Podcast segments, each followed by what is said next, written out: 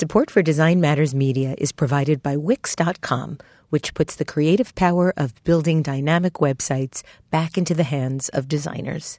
As anyone who has spent time in a WYSIWYG platform knows, what you see isn't necessarily always what you get. On the flip side, for some, it's far too easy to get lost in code and lose the forest for the trees. Wix.com allows you to find your own personal sweet spot and take control of your site with their drag and drop editor, hundreds of advanced design features such as retina ready image galleries, custom font sets, HD video, and parallax scrolling effects, and even serverless, hassle free coding for robust websites and applications. With Wix.com, you have total control of your web design like never before. So join Wix's brilliant community of designers, artists, and creatives at large around the world for free and ask yourself, what will you create today? This is Design Matters with Debbie Millman from DesignObserver.com. For 14 years now, Debbie Millman has been talking with designers and other creative types about what they do, how they got to be who they are, and what they're thinking about. On this podcast, Debbie Millman talks with Sukey Novogratz about meditation and recovery from trauma. How did you forget? But that's what you do to survive. And you are a bit hollow because you're not really anchored in your body because you've had to be disconnected to it. Here's Debbie Millman. All right. You and I know that we should do it. We know it would bring more energy, more focus, more peace of mind. But yeah, you're busy, I'm busy, we've got a million projects to do, careers to build, and we just don't have the time. Sukey Novogratz has some advice for us. Just sit. That's actually the title of a new book she co wrote with her sister in law, Elizabeth Novogratz. The subtitle is A Meditation Guidebook for People Who Know They Should But Don't. That would be me, dear listener, and probably you too. Meditation is great in theory, but in practice, we fall flat on our faces or we fall asleep. Well, I, for one, am here to learn, and Sukey Novogratz is here to talk about meditation. But she is also here to talk about the life changing trauma that first motivated her to meditate and subsequently initiate important advocacy work she is doing with the Joyful Heart Foundation. Sukey Novogratz, welcome to Design Matters. Hi, Debbie. Thank you for having me. My pleasure. Sukey, you've said you're known as Swami Mommy in your inner circle. So I'm wondering how did that come about? What's the story behind that? I was always trying to find alternative ways to sort of help heal my kids. Not originally. I mean, I was definitely the classic, you know, give me the doctor, give me the best doctor. And life sort of changed when my daughter, we moved back from Asia. We were living in New York and my daughter had high blood pressure. She was five at the time. Wow. And the endocrinologist was like, well, let's change your diet for the year and then we'll check it again. I thought like whole foods, like what was I doing wrong? Okay, I'll take the salt out of the mozzarella. But like honestly, I thought I was doing a great job diet wise. A year passed, we go back, and the endocrinologist is like, nothing has changed. So she's going to have to go on a pill for the rest of her life. Oh, I don't really like that. And so I went to my one woo woo friend that I knew from the music school, and she said, I should see this Dr. Pilevsky at the Continuing Health and Healing Center. I went there. Um, I did full disclosure, go to other doctors who also were like, well, looks like she's going to have to take a pill. So I went to Dr. Pilevsky, and the first thing I noticed was when I got there, he said hi to me very kindly and then went with my daughter, Gabby, to do puzzles while they had a discussion for a half hour. Oh, that's a first. And then he came back to me for three minutes and said, well, we're going to first try chiropractic work. And then maybe we'll do some homeopathic work and maybe some of this. And we'll see what sort of works and doesn't work. And maybe at the end of the day, she might have to take a pill. But let's try these things. Now, mind you, Dr. Pilevsky was a regular doctor, what was at Harvard, totally credited. And another full disclosure, my father, who was always a big you know, into chiropractic and all this other stuff, I always thought like he was like crazy. Like go see a real doctor, right? So like I couldn't even share with my dad, who was around at the time, to say like I'm going to take Gabby to see the chiropractor. It was like I was sort of like embarrassed. We went and this wonderful woman comes in with this beautiful glow. She was at the same facility and and uh, and she starts looking at Gabby and like doing some body work on her. And she's like, "Oh, do you know your daughter has an extra rib?" And I'm like, "No, I didn't know that." Not crazy. I have an extra rib, and my father used to always joke is because I didn't want to give it to Adam. So that's not so crazy. She has one, an extra one, and she's like, "Well, you know, she's so compact, and so it's putting sort of I believe it's putting pressure on her pancreas. And so that's probably setting off her adrenals and maybe her high blood pressure. So let's just release this rib and wait 20 minutes and check her blood pressure. And sure enough, she was normal. Wow. And that was sort of the single deciding moment for me of just sort of like, oh, wait, there's stuff here that's really valuable. Because at one point, would I stop my daughter's medication like at 19 and say like, oh, let's let's go off that those meds and see if like you're Let's okay now? with your blood that would never happen. So like for the rest of her life, and then and that all that development, what's doing that to her liver, all this stuff, who knows? And so that was sort of a, a life changing moment and made me be a seeker with all things. And so all the moms be like call me you know Swami Mommy or whatever Sukey Mom or whatever it was, just sort of you know Where does um, Sukey come from? Sukey is a nickname. It's not my given name, and uh, Do you share what your given name is? Dora, uh, which was my mother's name. Really? That was my grandmother, great grandmother's name, and I was named for her. Oh, Dora. really? Yeah, Deborah and Dora.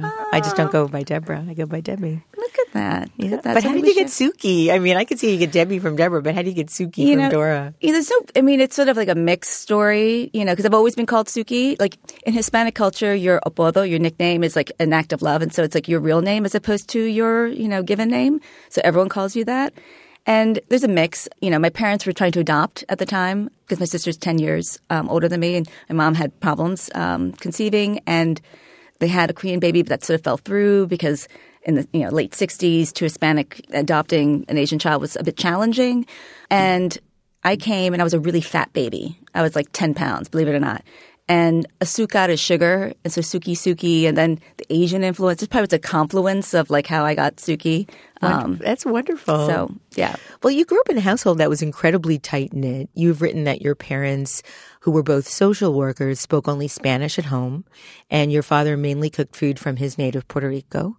You've likened your childhood to living in two worlds, a Spanish one and an English one. How did you navigate between those two worlds?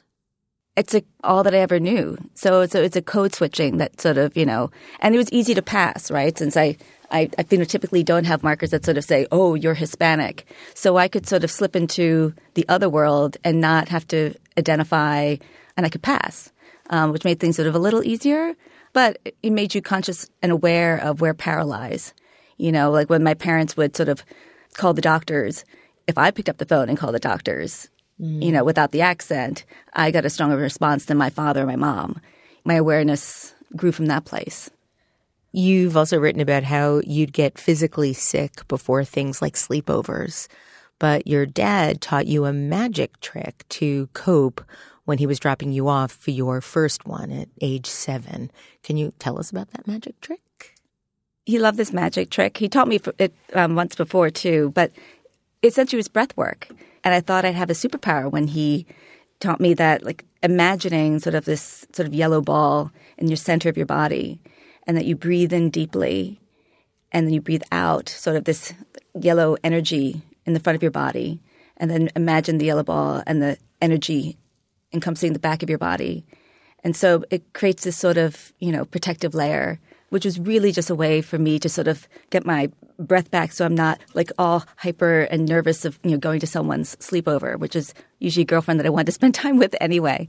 Uh, but I had experienced anxiety. Your father started meditating when he was working on his social work and his psychology PhD. Uh, and when you'd come home from school, you'd sometimes find him in a headstand against the wall or loudly practicing his breathing work, which made you not want to bring your friends over after school. You were not a fan. And at what age did you begin to accept it and begin to think that he was onto something? I think everyone sort of is embarrassed by their parents. It doesn't matter how interesting. I mean, like, like looking back, like wow, I had really interesting parents. I just, you know, they were mine. So that's like, Yeah, I was really embarrassed by my mother's galoshes. I remember them being really heinous and feeling like, please don't get out of the car, please. and they were please." probably fabulous, yeah, right? Now, I- now, yeah, gorgeous. Someone asked me once, uh, how did your father teach you to meditate? You know, and I was thinking back to like sort of, well, when was that? Did he actually sit down with me? And, and no, it was like these magic tricks. Like another, the first time he, he sort of taught me, I'd come home crying because I went to a Quaker school, this small little Quaker school in Frankford, uh, Philadelphia, and they always played kickball. And I never really knew how to play kickball or any of that. I was not really sporty. And so I would sit on the stoop and read a book. And there was this kid, Joey, who eventually would like throw the ball at me. To hurt um, you? Yeah. Or like, you know, and, and I would always sit there. I just didn't understand like what was going on. Like I was just reading this book. Like why, you know, why bother me? And so I came home, um, and my father, that's when he taught me first the trick of this, you know, magic yellow, yellow ball. And so the next day I was like, okay, I'm going to, I'm going to do this. And for whatever reason, miracles, would have you, the ball hit the side of the stoop and never hit me again. And so I was just like, oh, I've got a superpower. Oh my God, this is amazing. And so I started meditating. I didn't realize he right. sort of had duped me into it. But anytime I felt a sense of insecurity, you know, it was a way to sort of this protective layer, you know. And now looking back, you know, I realized that that ball throwing was never about me anyway. You know, Joey was a slow reader. Here I was, like perched up there reading. You know, so I I just was up there. He probably just like represented all his rate, whatever. You know, That's that a very generous, a very generous perspective, Sukey. I know that when you were a child, you asked your dad where he goes when he meditates, and he said, Do you know that there are people who believe that our living world is actually a dream? When I meditate, I go to find out if this is true. Mm. And I love that. And I, I, I have never met your dad, but I can only imagine he must have instilled this incredible sense of wonder and opened up the world for you in this really wonderful and imaginative way. It's very true he could also be very frustrating as well. In like, what way? In that I'm coloring and I'm and, and I'm like, oh, like what color should I do the roof? And he's just like, be the master of your own decisions, you know. and I'm like, it's just a color, like red or green. But the magic was there. You know, it was his curiosity. And I think in many ways, you know, I was his little like sidekick. And so I think it was also a place for him to sort of explain, understand what he was trying to understand himself. And if he could explain it to me, then that was a way for him to understand, like, okay, now I've got it. If I can get her to sort of connect on these ideas. During the summer after you graduated high school, when you were only 17 years old, you had what you've referred to as a cosmic smackdown with The Undertaker. And you've said that Undertaker carried you up to the top of the tallest ladder so tall that when you get to the top and look down, the wrestling ring looks like a postage stamp, and hurled you towards the earth where you hit so hard that you became a cockroach. Sukey, can you talk about what happened on that August night in 1985 after you went to see the movie St. Elmo's Fire? Well, I did what a lot of kids do while they're. I mean, I wasn't at college; it was during the summer, but it was you were in the, the summer, summer theater session. at Harvard. You yeah. were at Harvard a summer session there, and um, and we went back and played quarters. And what uh, is quarters? Quarters is this like you know honestly I've, I've, sort of forgotten. I don't think I've played since then, but like you sort of throw the quarter and you get into the into the cup. And oh, okay. and if you don't get in the cup or get in the cup, you drink. I'm not too sure. Whatever the case was, I lost, and so I had to drink um, just Tropicana vodka mixed drink. But then I quickly was not feeling great and in and out of whatever. And I realized that there was something, you know, I was drugged. There was something that was not okay. Because even, you know, from drinking even a couple of drinks, you, you don't have that kind of right. reaction. was it lose. was it Rohypnol? Yes, um, the roofie drug, the roofie drug, the date rape drug, and they were moving my body, and I, you know, like from the dorm room wherever we were. I and think, we say they. It was there were three men, three boys, three boys, you also 17? Yeah, or even younger, 16. They could have been because I was this, I'd already graduated from from high school anyway, and and when you're that sort of that dead weight, you're it's heavy carrying even a small girl. Um, and I remember them throwing me down the stairs um, and waking up to sort of like you know feeling sort of the weight of of like just my body just crumpled on the stairs, and bringing me to another room where I was violated from every you know Every my body. orifice. every orifice of my Every body. orifice by all three. Yes, And this went on for quite some time. it did. And then you woke up at, at one point during the experience, during this terror and horror. Yeah. I mean, yes, I woke up, but I was also in and out of consciousness during the whole thing. And that moment of just like where you're outside of your body and sort of watching it. And the the boys um, were worried that you might be able to identify them. Yes. And so then they did they did more brutal things to you. well, they, they thought, well, if she eats enough Coke and we do enough alcohol, then maybe she'll have heart failure. And, and then that will sort of like, you So know, th- were they were they hoping that you would die? it seems like that was sort of the plan. Um, but that didn't work out. So they dumped your naked body uh, by a boathouse on the Charles River. Um, you were discovered there. Yeah. and you were taken to the hospital, but then you ended up waking up in a dorm room. the RA who had brought me there, someone had called him and said that Sukey's by the boathouse. So he came, apparently, because I wasn't conscious for this really, and got me to the hospital. And so he was when he brought me there.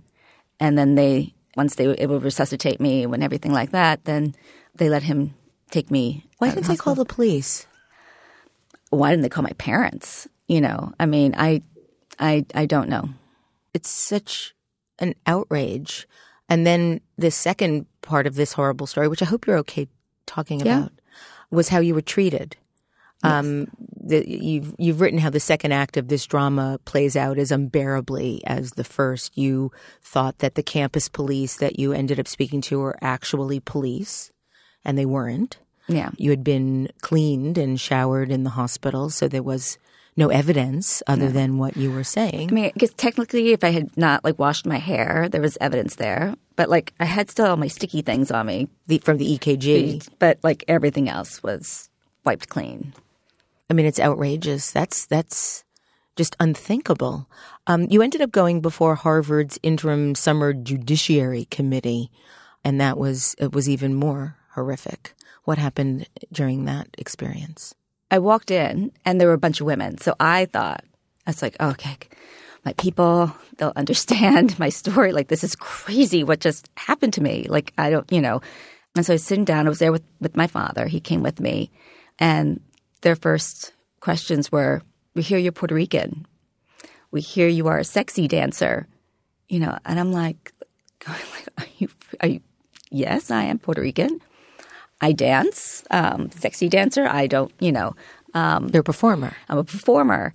I quickly knew that this was not turning out the way I thought it was going to turn out. Or I was just sort of shocked that I was telling a story that they were like, yeah, this just sort of doesn't add up. And I'm like, I mean, I'm lacerated. I've got bruises. Like, even if I had consented to like sex with three guys, at some point I would have said this was not okay. Like, no one leaves out like this is a great time. Like, um, where you end up in the hospital not knowing what's going on. You're all naked and you have to Dumped by the river. dumped by the river. Like, and so that's the cockroach moment of just like, wait, am I the only one that's like sees this? Um, and then, you know, back then they didn't have all this protocol about having the perpetrators come in while you're in the same room.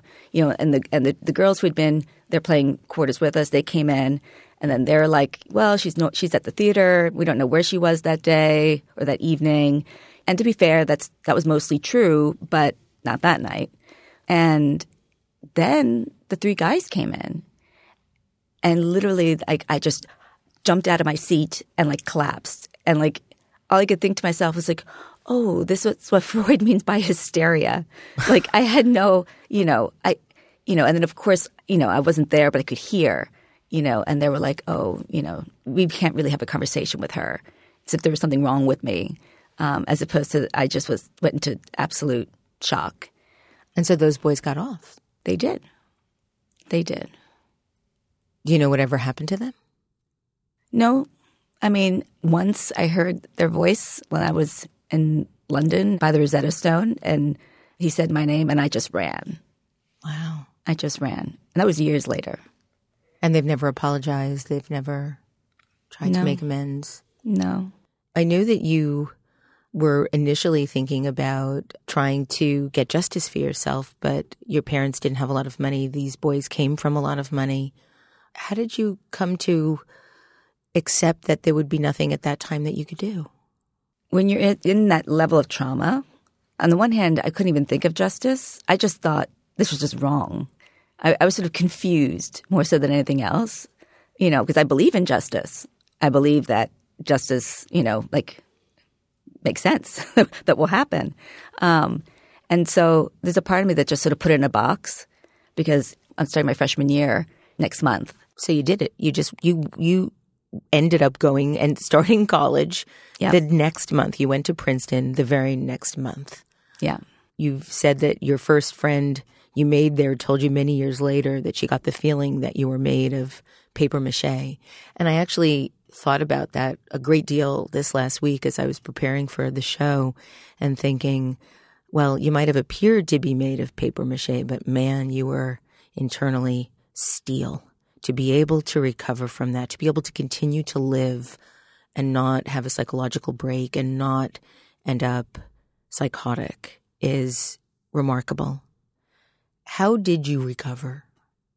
Well, I, I did have a breakdown, you know, in school, which happened when the first time I had sex and the smell of semen.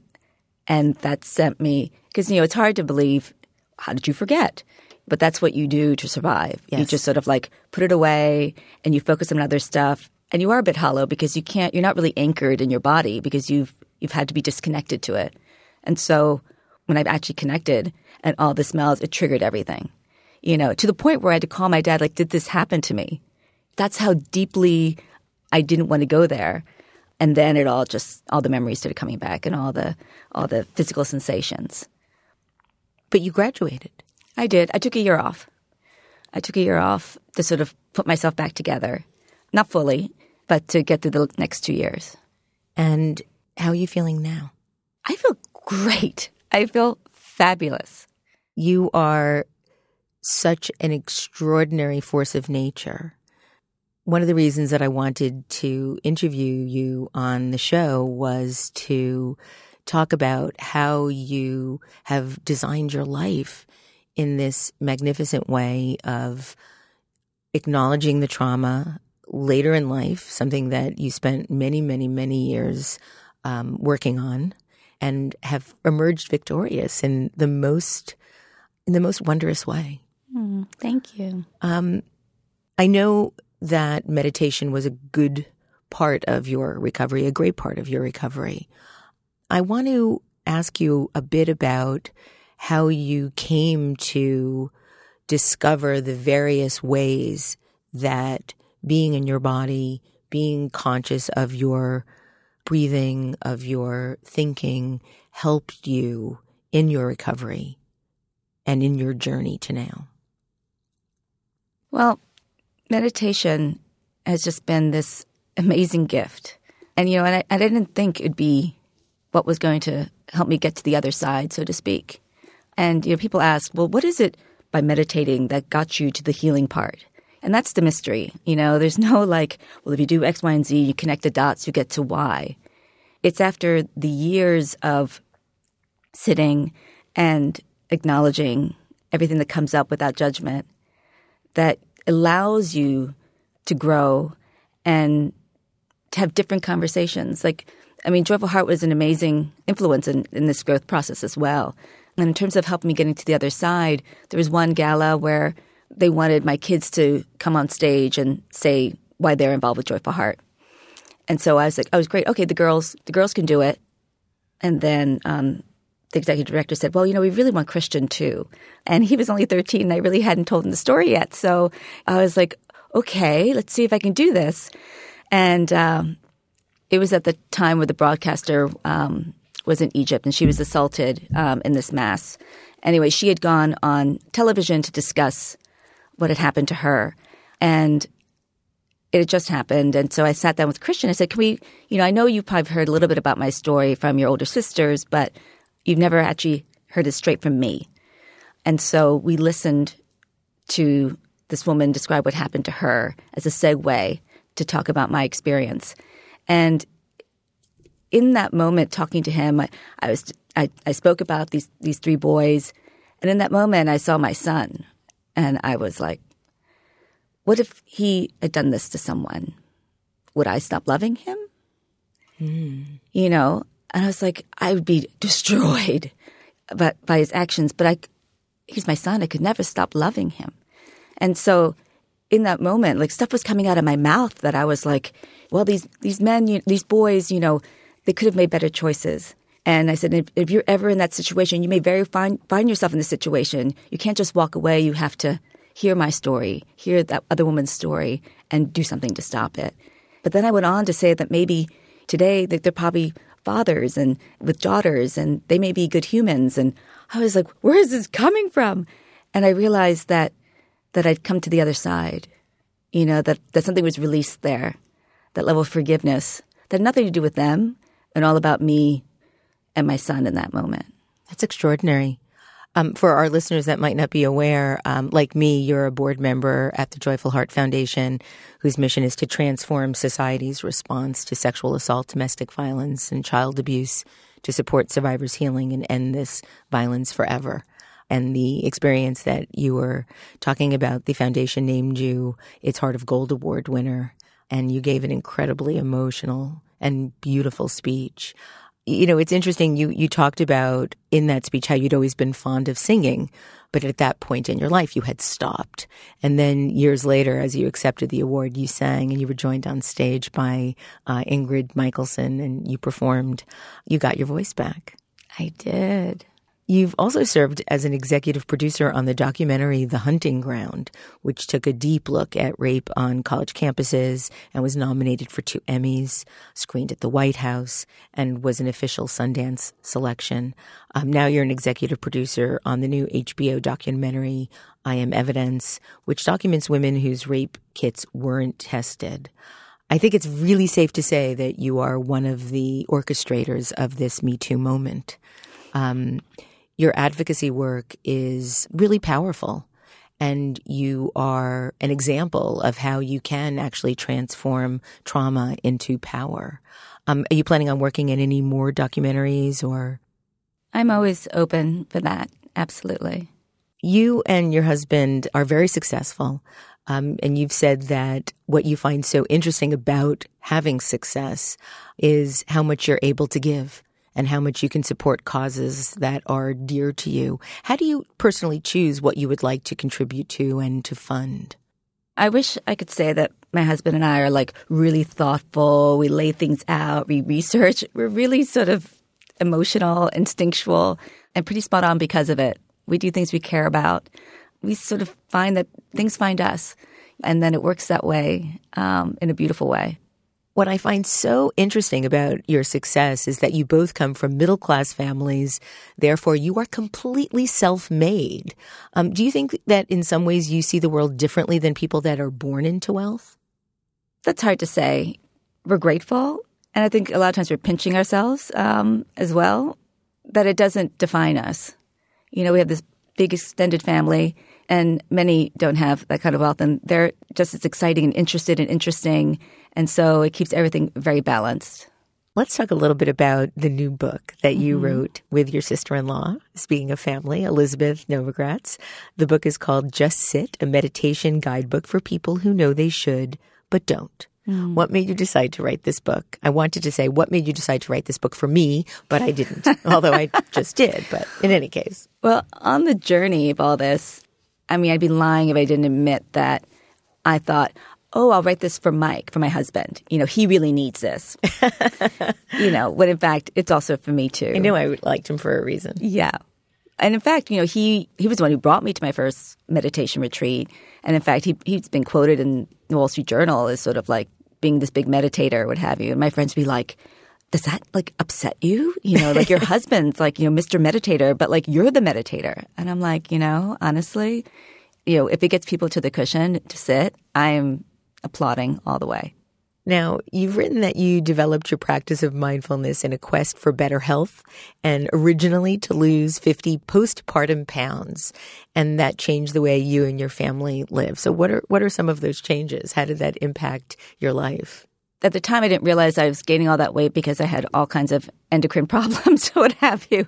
Um, but um, At the Continuing Health and Healing Center, there was this wonderful doctor that I was seeing. My mother was was diagnosed with early onset Alzheimer's, and um, and so she said, "Well, you know, you should live as if you do also have it." This before the 23andMe, and and you could you can get DNA testing then, but it was very expensive and, and very hard, like whatever in 2000.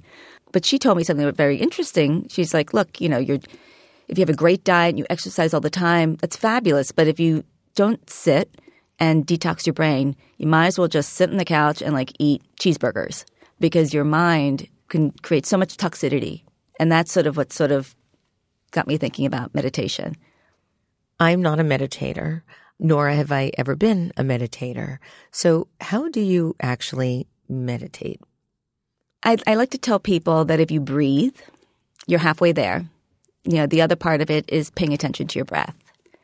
And so when you start to sit, your mind's just going to go bonkers because that's what mind does. Mind is a thought production. And our number one addiction is to our thoughts. It's not about getting rid of those thoughts. It's about focusing and acknowledging them and noticing them. You can see them on the playground. Those are your thoughts. So that gives you that moment to sort of release yourself from the bondage, even if it's just for a moment. So, what is the first step you would recommend for anybody that is intrigued by what they're hearing, that thinks that they should be doing this for lots and lots of reasons, but are afraid or just apprehensive about what it would entail? How would you advise somebody to start? For training wheel's sake, I mean, guided meditations are really helpful because you're not alone. I mean, for me, that's how I started. I mean, Deepak, Deepak and I go way back. And I listened to him religiously and then one day I was like on my, I guess my nano back then, and it just stopped working. And I had this moment of panic. I'm like, Deepak, you got my back. Where'd you go? You know, I need you. And then I just kept on breathing. And I'm like, oh, look, I can fly. I can do this. And so guided is really great to start because that gives you the support and, uh, and it can make you feel very relaxed and get you ready for when you don't have a voice there, when you're just there alone with your breath. And sometimes that's the baby steps to get there. So if, if somebody were approaching meditation for the very first time and sitting down and saying, okay, I'm going to give this a try. I know I've read your book, so I know I'm going to be sitting in my chair and yep. feet on the ground. Yep. What would be the next step for, for somebody that was tentatively sticking their toe into the meditation pool and saying, I'm going to hope this doesn't destroy me. well, I do some deep belly breaths. And like how my father gave to me the sense of security, it's really nice to start just with your two hands on your belly and taking four deep belly breaths because that instantly sort of puts the stops on your fight or flight. So to bring you into your parasympathetic nervous system to have it calm down and then you're in your body. And then just breathe and just breathe and follow your breath. And you may do it for like three seconds, and then you, you won't even realize that thoughts have come in, that you're like list and what have you, and you're like, oh, okay, back to the breath. And, and how does how does this help? I know that um, you advocate 20 minutes a day of meditation, but you also say that any amount of time is good too. Can mindfulness really be achieved in, in these small doses? How does that happen? We like to say any amount of time because it does build up and that if that's all you have, I mean, I remember in the beginning when I was really trying to focus on my practice, if my day got away from me, even if I just sat in posture before I went to bed, I just didn't want to break that link. And so you're like, okay, what does that do for you? Well, it shows my commitment to myself. And ultimately, if you can fulfill that commitment, you start getting little benefits. And then you're sort of like, whoa, I didn't beat myself up when the boss like didn't like my email or whatever. And so you start leaning on it because it gives so much back. You did a lot of research to be able to write this book. You studied with many renowned teachers, Sharon Salzberg, Krishna Das, Ram Dass, Amma, the monks at the One World Academy in India.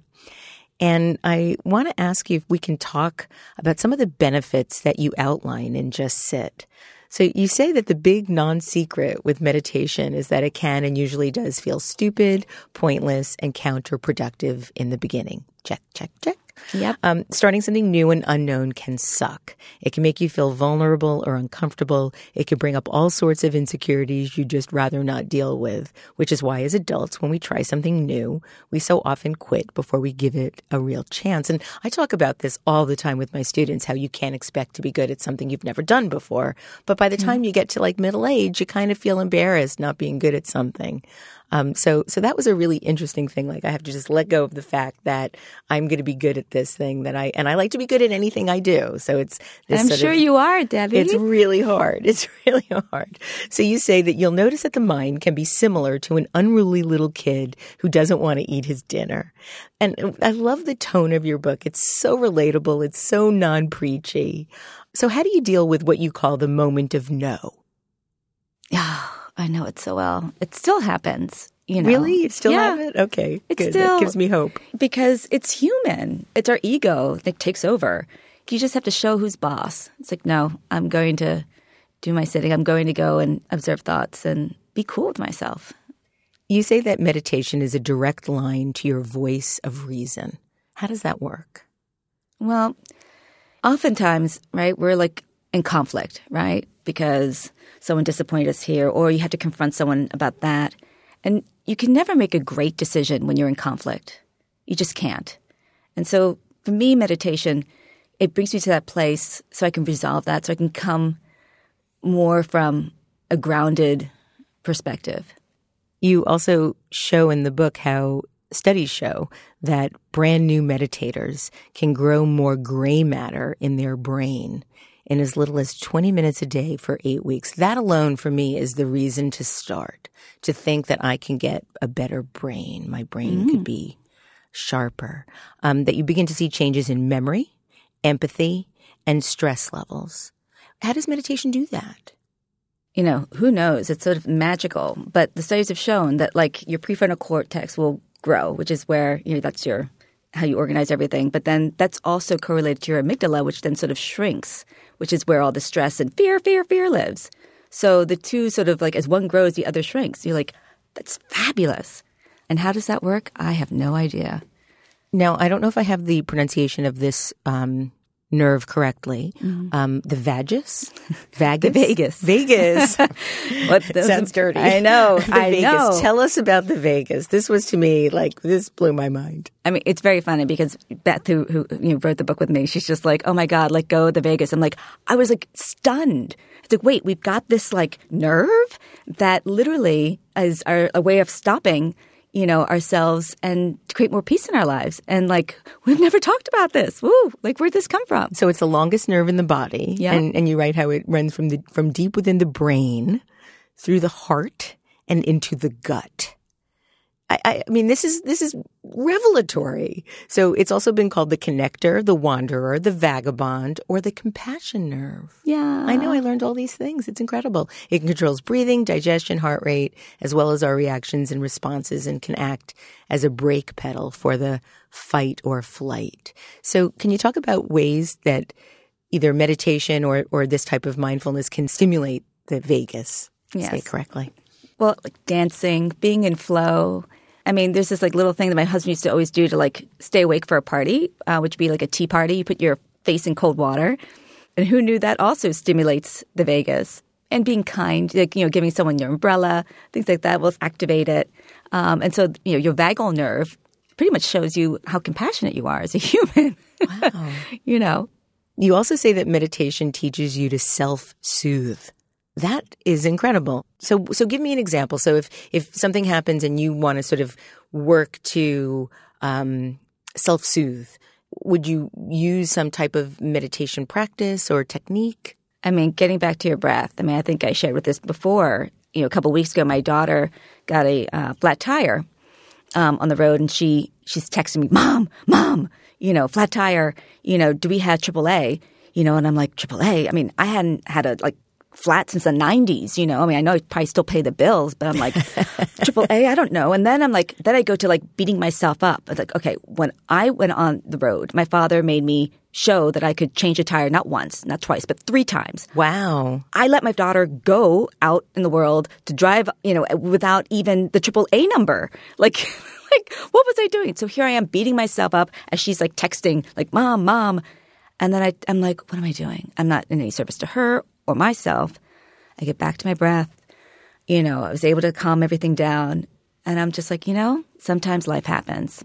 And I found the AAA and he came in 45 minutes, you know, and in that moment where I just like got hijacked by my thoughts and then even worse than beating myself up, you know, going back to like whatever when I first let her have the car, not helpful. And what she really wanted was, you know, some a safe voice that was calm because she was nervous and scared. So I could be available and hold that space for her. I wanted to ask you about the book's design. As I said, it's very plain spoken. You don't sugarcoat anything. It's not woo woo at all, which is why I like it so much. It's very, very straightforward, a little bit intellectual, but also very playful. It's also really wonderfully illustrated. Talk about how you found your illustrator and how you went about the design of the book because it's so lovely. Um, Niej is a miracle, honestly. We found her on Craigslist. What is her full name? Um, Niej Borges. Okay. And she is from Brazil. We, we had lots of people send us their stuff, and nothing really resonated for us. And then we saw her portfolio, and we're like, she seems sort of cool. Um, and we just really bonded. And she, even though there was like a lot of translation going on, but or not, somehow she was able to understand us because my directions or best directions were not always so direct. We'd be like, well, we really like a fox that was sort of like the mean girl in middle school, you know, and, and she had to capture that. Somehow she got it and yeah. she understood us. That's one of the things I like so much about the book. The illustrations are extremely um, emotionally present, if it, if that makes any sense. There's the gestures in her lines are very evocative and and really bring you into the book in a wonderful way. Yeah. Um, what's next? Are you going to have meditation classes? Are you going to start your own way of teaching people? I think that there's something so much bigger and and and powerful out there that you can do with this type of work. Well, you know, for, for Beth and me, we never saw ourselves as experts. You know, we went out to sort of explore. And so, you know, we have led meditations and we've enjoyed that. Um, so we'll see, we'll see what happens next. We're open.